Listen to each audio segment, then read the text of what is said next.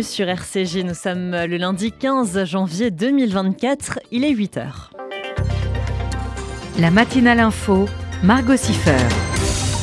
Au programme de cette matinale, tout d'abord l'actualité en Israël avec notre correspondante sur Place Cathy Bisraor. Au nord d'Israël, deux citoyens israéliens, une mère et son fils, ont été tués par un tir du Hezbollah en Israël. On parle de risque d'escalade à la frontière nord.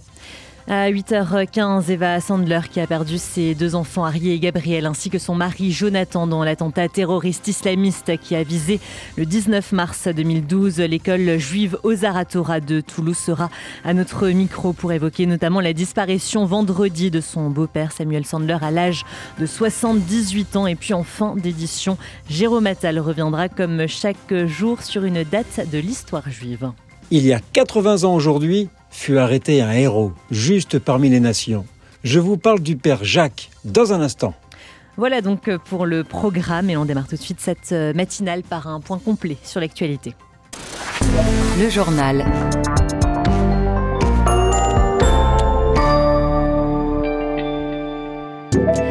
L'armée israélienne a annoncé ce week-end la mort de deux nouveaux soldats tombés au combat. Dan Vajdenbaum, 24 ans, et Andoualem Kabada, 21 ans. Cela porte au total à 188 le nombre de militaires tués depuis le début de l'opération terrestre. Par ailleurs, Mira Ayalon, 76 ans, et son fils Barak, 40 ans, ont été tués hier par un tir de missile du Hezbollah sur leur maison de Kfar Yuval.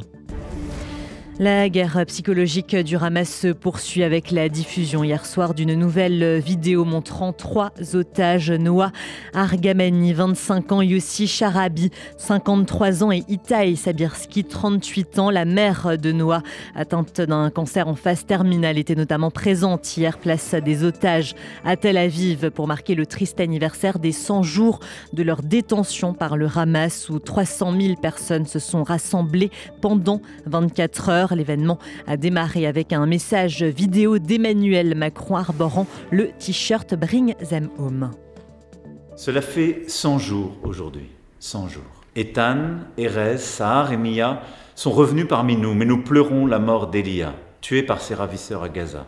La nation française est déterminée à ce qu'Oad et Ofer retrouvent leurs enfants libérés, à ce qu'Orion soit libéré, à ce que tous les otages des attaques terroristes du 7 octobre dernier soient libérés.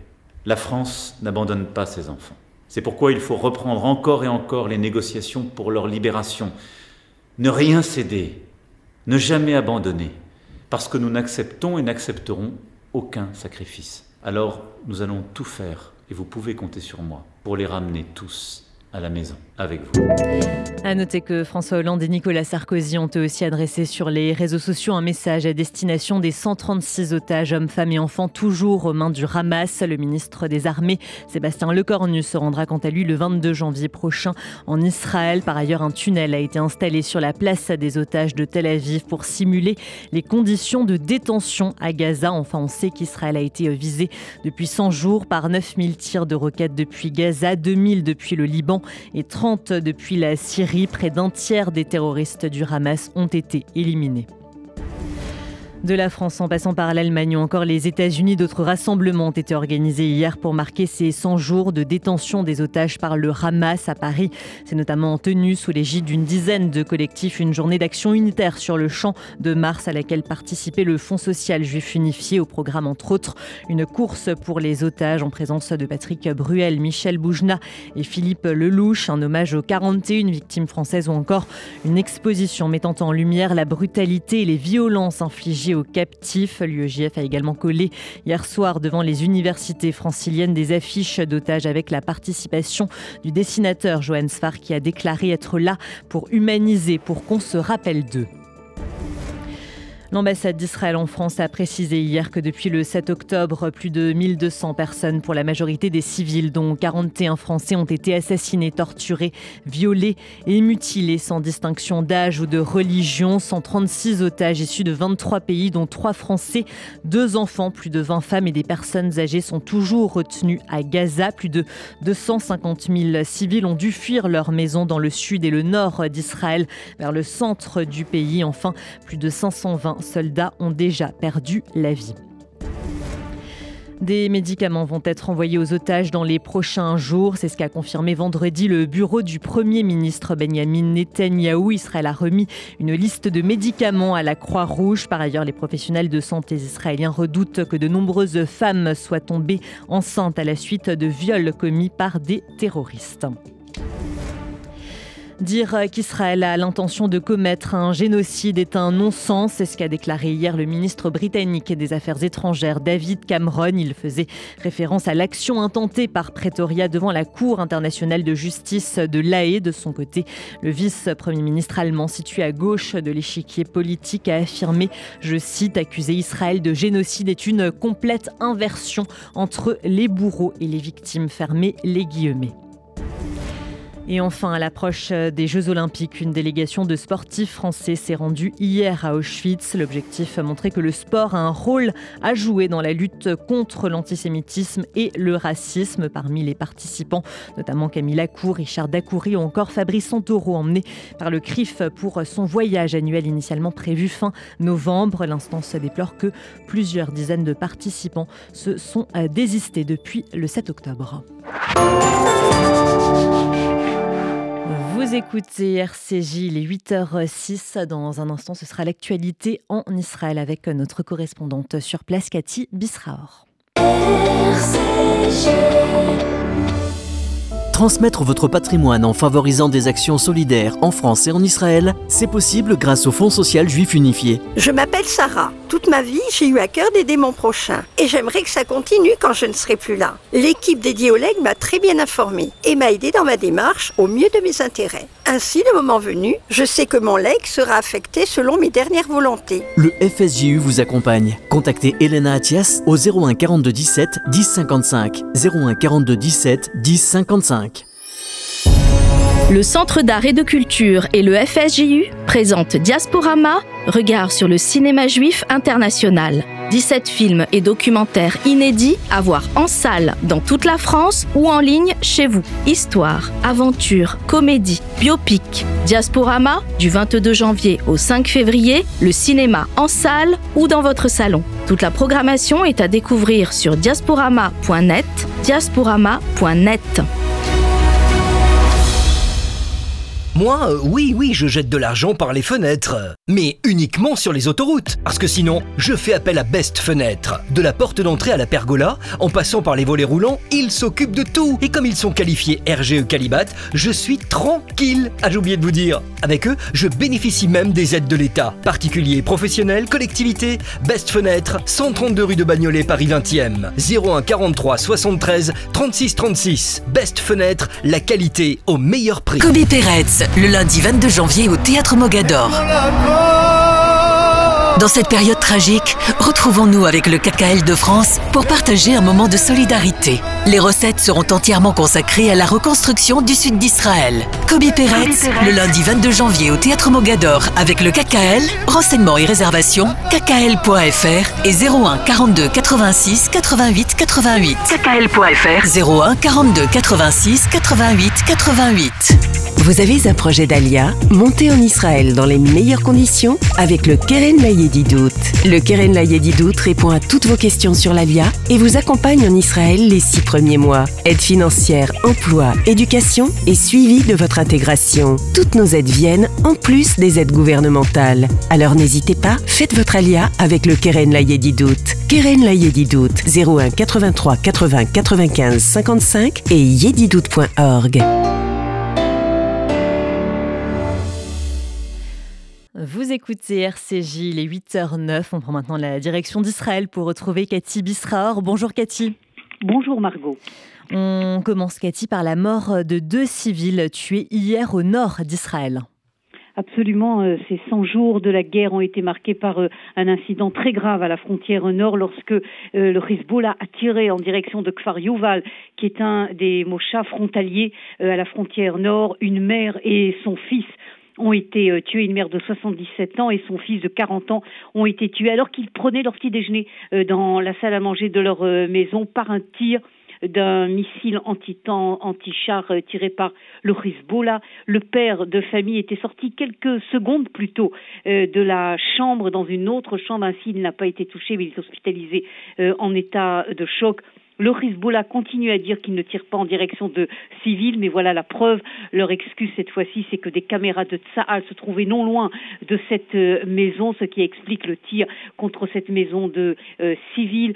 Et d'ailleurs, un certain nombre de citoyens du nord d'Israël appellent Tsahal à ne plus passer des caméras près des, maisons, justement pour éviter ce type de tir, mais évidemment c'est un dilemme euh, compliqué pour l'armée israélienne.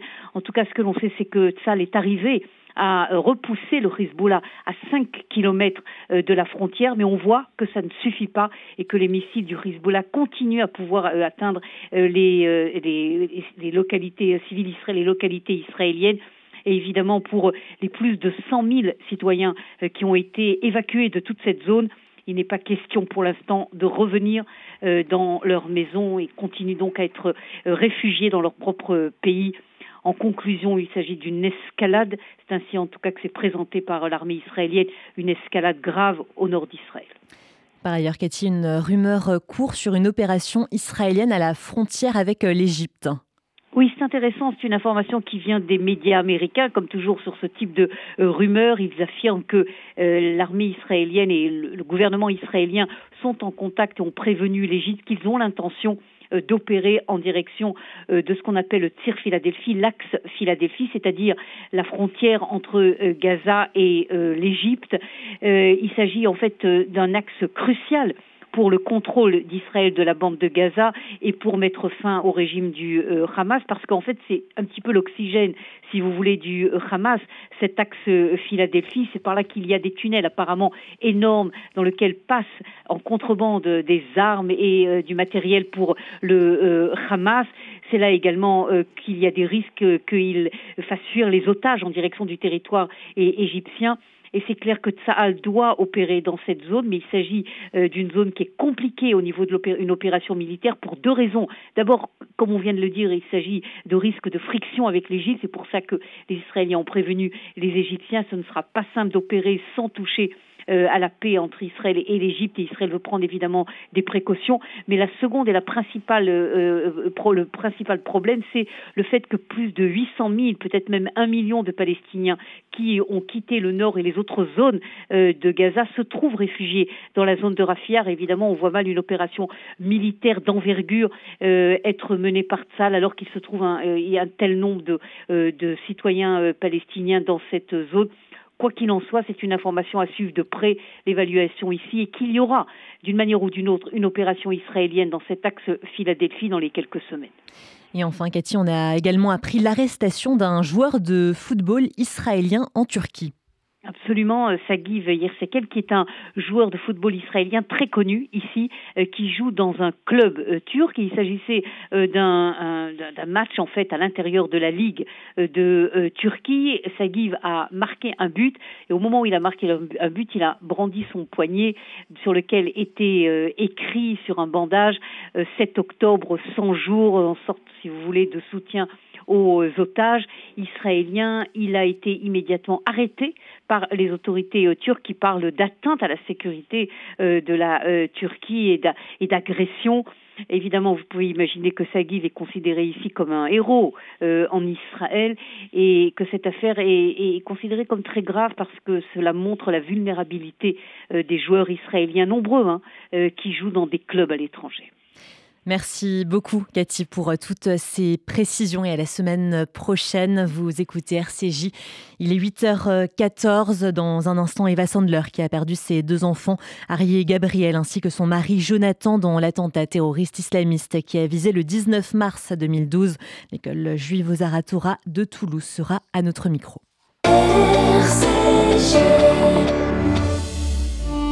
Bonjour, je suis Eva Sandler. Bonjour. Je suis le père de Jonathan Sandler. L'attentat du 19 mars 2012 à Toulouse résonne encore dans nos esprits. Ce matin-là, mon mari et mes deux fils m'ont été arrachés. Pour que leur souvenir soit éternel, je vous attends nombreux au gala du Bête Sandler le mercredi 31 janvier 2024 au Centre européen du judaïsme à Paris. Pour que la terrible obscurité de ces événements laisse place à la lumière. Informations et réservations 06 19 84 83 39. Merci beaucoup. Faites-vous connaître, faites-vous entendre. Ouvrez une vraie visibilité à votre entreprise, votre association, votre projet. RCJ est là pour trouver avec vous la solution clé en main.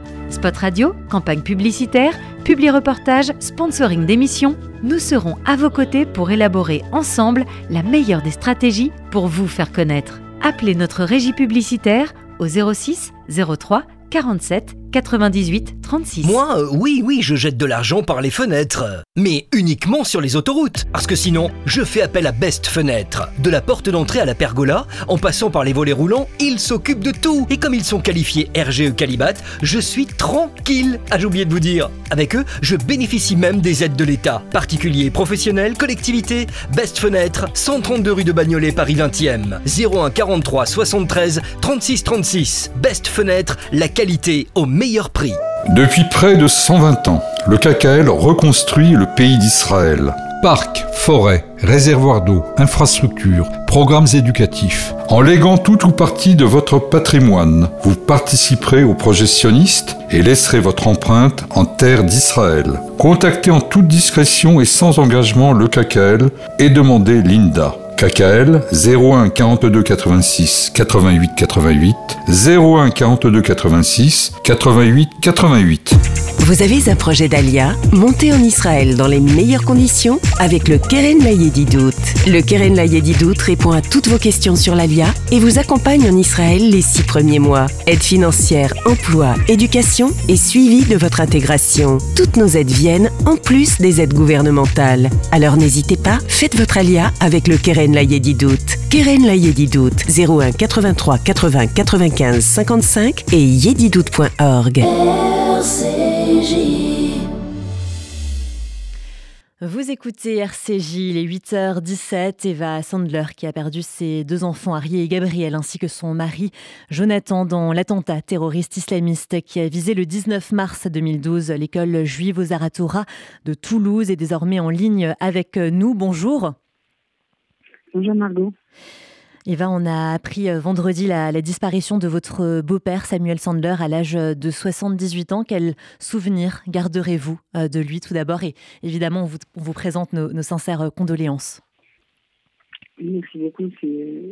J'apprécie beaucoup votre soutien et comme tous les messages d'ailleurs qu'on a pu recevoir, nous, la famille, pour le message de soutien. Le message, enfin, l'image que je garderai de mon beau-père, enfin, pour moi, c'était vraiment beaucoup plus qu'un beau-père.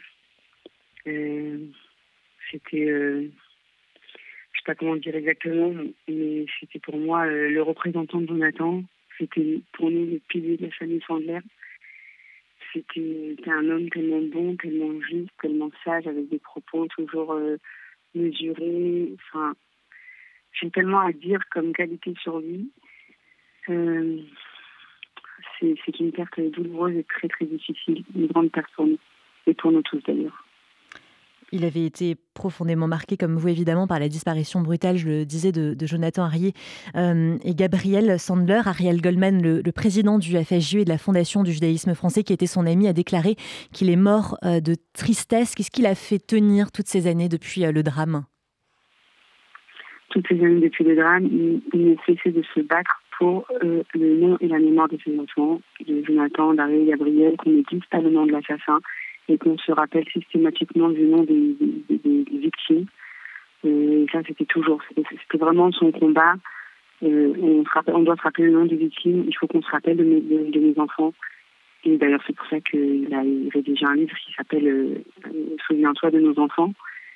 Euh, c'était vraiment pour lui tout, son combat. Il a passé la, enfin voilà, il est né après la Seconde Guerre mondiale, donc avec tout le traumatisme que la guerre a pu apporter, euh, et tous les séquelles que, que, la guerre a laissé sur ses parents et donc sur les sur les sur, sur sa génération aussi.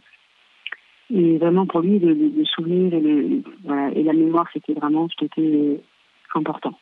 Important et surtout qu'on ne cite jamais le nom de l'assassin et que quand on quand, quand on devait parler d'eux, euh, qu'on n'ait pas besoin de préciser et voilà, que quand on disait la famille Sandler, on n'a pas besoin de préciser la famille tuée à Haute-Saratora, à Toulouse, mais que pour les gens, ça devait venir systématiquement qu'on se rappelle tellement que le souvenir est tellement fort qu'on n'a même pas besoin de, reconstituer les faits et de, et de ensuite, à la fin de la phrase, citer le nom de l'assassin. Pour lui, c'était vraiment quelque chose qui, qui était inenvisageable.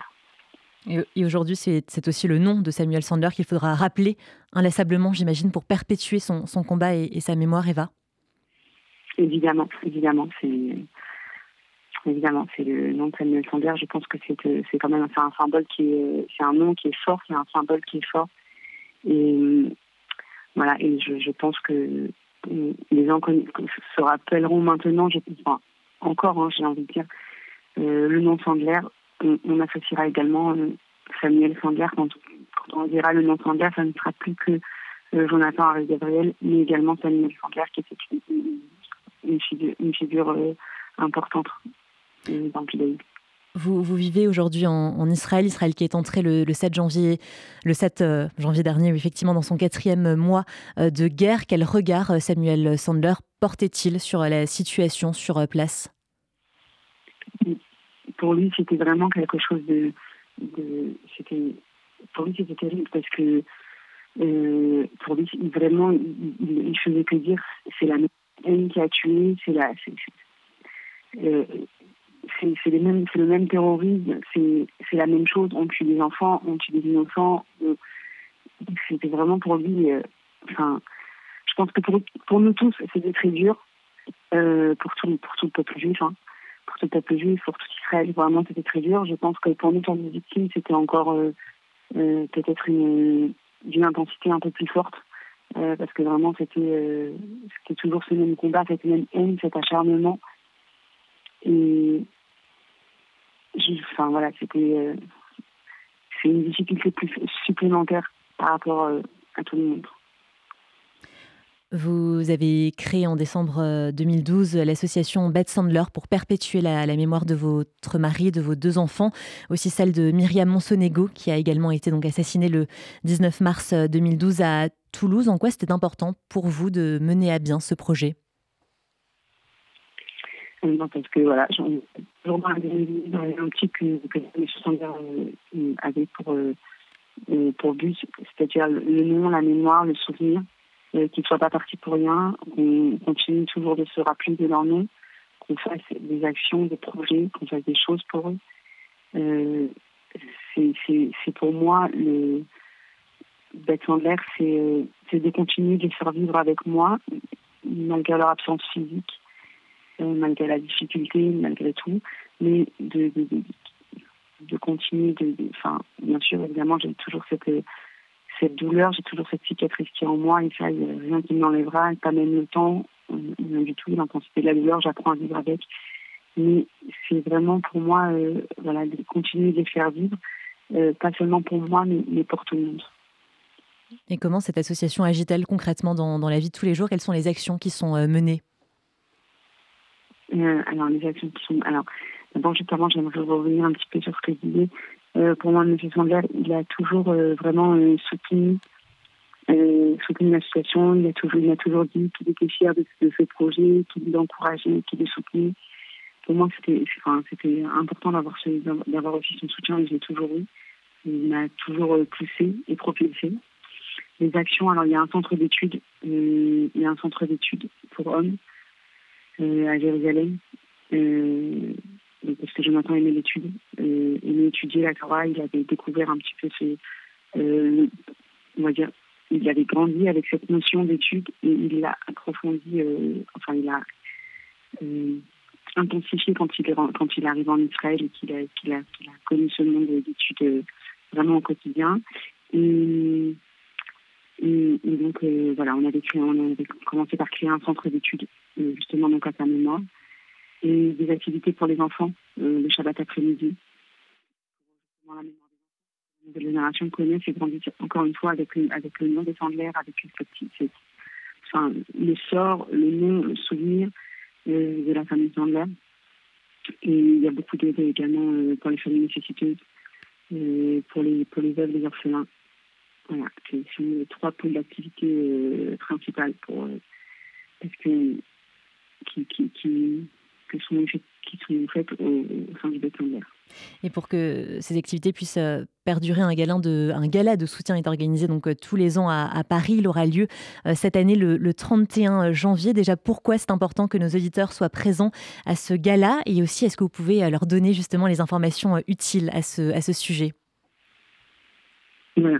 Je vais quand même préciser parce que dans les circonstances actuelles, faut, enfin, je sais que on a, on a, on a pensé éventuellement, on a pu, enfin, on a moins euh, posé la question est-ce que oui ou non on allait maintenir le gala à cette date-là? On s'est posé la question. Et ben, en parlant également avec Mme Sandberg euh, et en, en, réfléchissant que M. Sandberg a vraiment toujours euh, soutenu ce projet et toujours encouragé. D'ailleurs, même quand je, enfin, quand on, après le 7 octobre, quand on a pensé, il fallait préparer le gala, etc., on a j'ai demandé à plusieurs personnes, des, personnalités communautaires, politiques, euh, leur avis, est-ce que oui ou non il fallait faire un gala, etc. Et, évidemment, j'ai demandé l'avis de Sanders qui m'a poussé, encouragé à le faire malgré, malgré les événements. Euh, donc c'est pour ça que j'ai décidé de maintenir ce nom de gala le 31 janvier. Et on rendra un bel hommage à M. Sanders pendant Même si c'est pour moi encore même très difficile de prononcer ces mots-là, un hommage à M. Sanders, juste. J'en perds, ma voix, mais voilà, évidemment. Euh, évidemment, on rendra un, bel hommage à M. Sanders pendant le gala. Donc, ce sera le 31 janvier au Centre européen du judaïsme à Paris, à la 17e.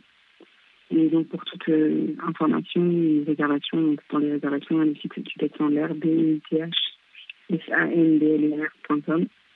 Et pour euh, les, les, informations et réservations, donc le numéro de téléphone, le 06 19 84 83 39. 06 19 84 83 39. Merci beaucoup Eva Sandler pour toutes euh, ces précisions et merci euh, d'avoir été avec nous ce matin et d'avoir rendu donc hommage à votre beau-père Samuel Sandler. Merci beaucoup et très bonne journée à vous. Merci beaucoup, merci également. Vous écoutez RCJ, les 8h27, l'heure de retrouver Jérôme Attal qui revient comme chaque jour sur une date de l'histoire juive. Bonjour Jérôme. Bonjour Margot, bonjour à tous. Le père Jacques, né Lucien Bunel, était frère carmélite et directeur du petit collège Sainte-Thérèse de l'Enfant Jésus à Avon, en Seine-et-Marne. Irrité par la politique nazie, le père Jacques a fait de son école de garçons un refuge pour permettre aux jeunes hommes d'éviter d'être réquisitionnés pour le travail forcé en Allemagne et pour les juifs, un refuge pour ceux qui fuyaient le nazisme. En janvier 1943, il inscrivit trois garçons juifs comme étudiants sous de faux noms. Il a également caché un quatrième garçon juif dénommé Maurice Bass alors qu'il était ouvrier à l'école. Aussi, il a hébergé le père de l'un d'eux chez un villageois local. Mais aussi, l'un des enseignants était juif, Lucien Veille, qui enseignait au Collège des Carmes depuis son éviction de l'enseignement public à cause des lois raciales du maréchal Pétain. Informé de ses activités, la Gestapo arrête le père Jacques et les trois étudiants juifs en ce jour, le 15 janvier 1944. La mère de Lucien Veil et sa sœur sont aussi arrêtés à leur domicile de Fontainebleau. Le 3 février 1944, les autorités allemandes déportèrent les garçons et la famille Veil à Auschwitz, d'où ils ne reviendront pas. L'histoire nous apprendra que Lucien Veil était en fait un agent de la résistance et les cours qu'il donnait étaient aussi une couverture. Le père Jacques fut emprisonné dans plusieurs camps nazis avant d'être libéré par les troupes américaines à Mauthausen début mai 1945. Atteint de tuberculose et ne pesant que 35 kilos, il mourut quelques jours plus tard. En 1985, Yad Vashem a honoré à titre posthume le père Jacques comme juste parmi les nations. Deux ans plus tard, le cinéaste français Louis Malle, ancien élève du collège, lui rendait hommage dans son film Au revoir les enfants. Nous sommes le 15 janvier. Jérôme Attal, vous écoutez RCJ, il est 8h29, c'est la fin de cette matinale. Merci à vous de nous avoir euh, suivis. Je vous souhaite une très bonne journée à l'écoute de RCJ.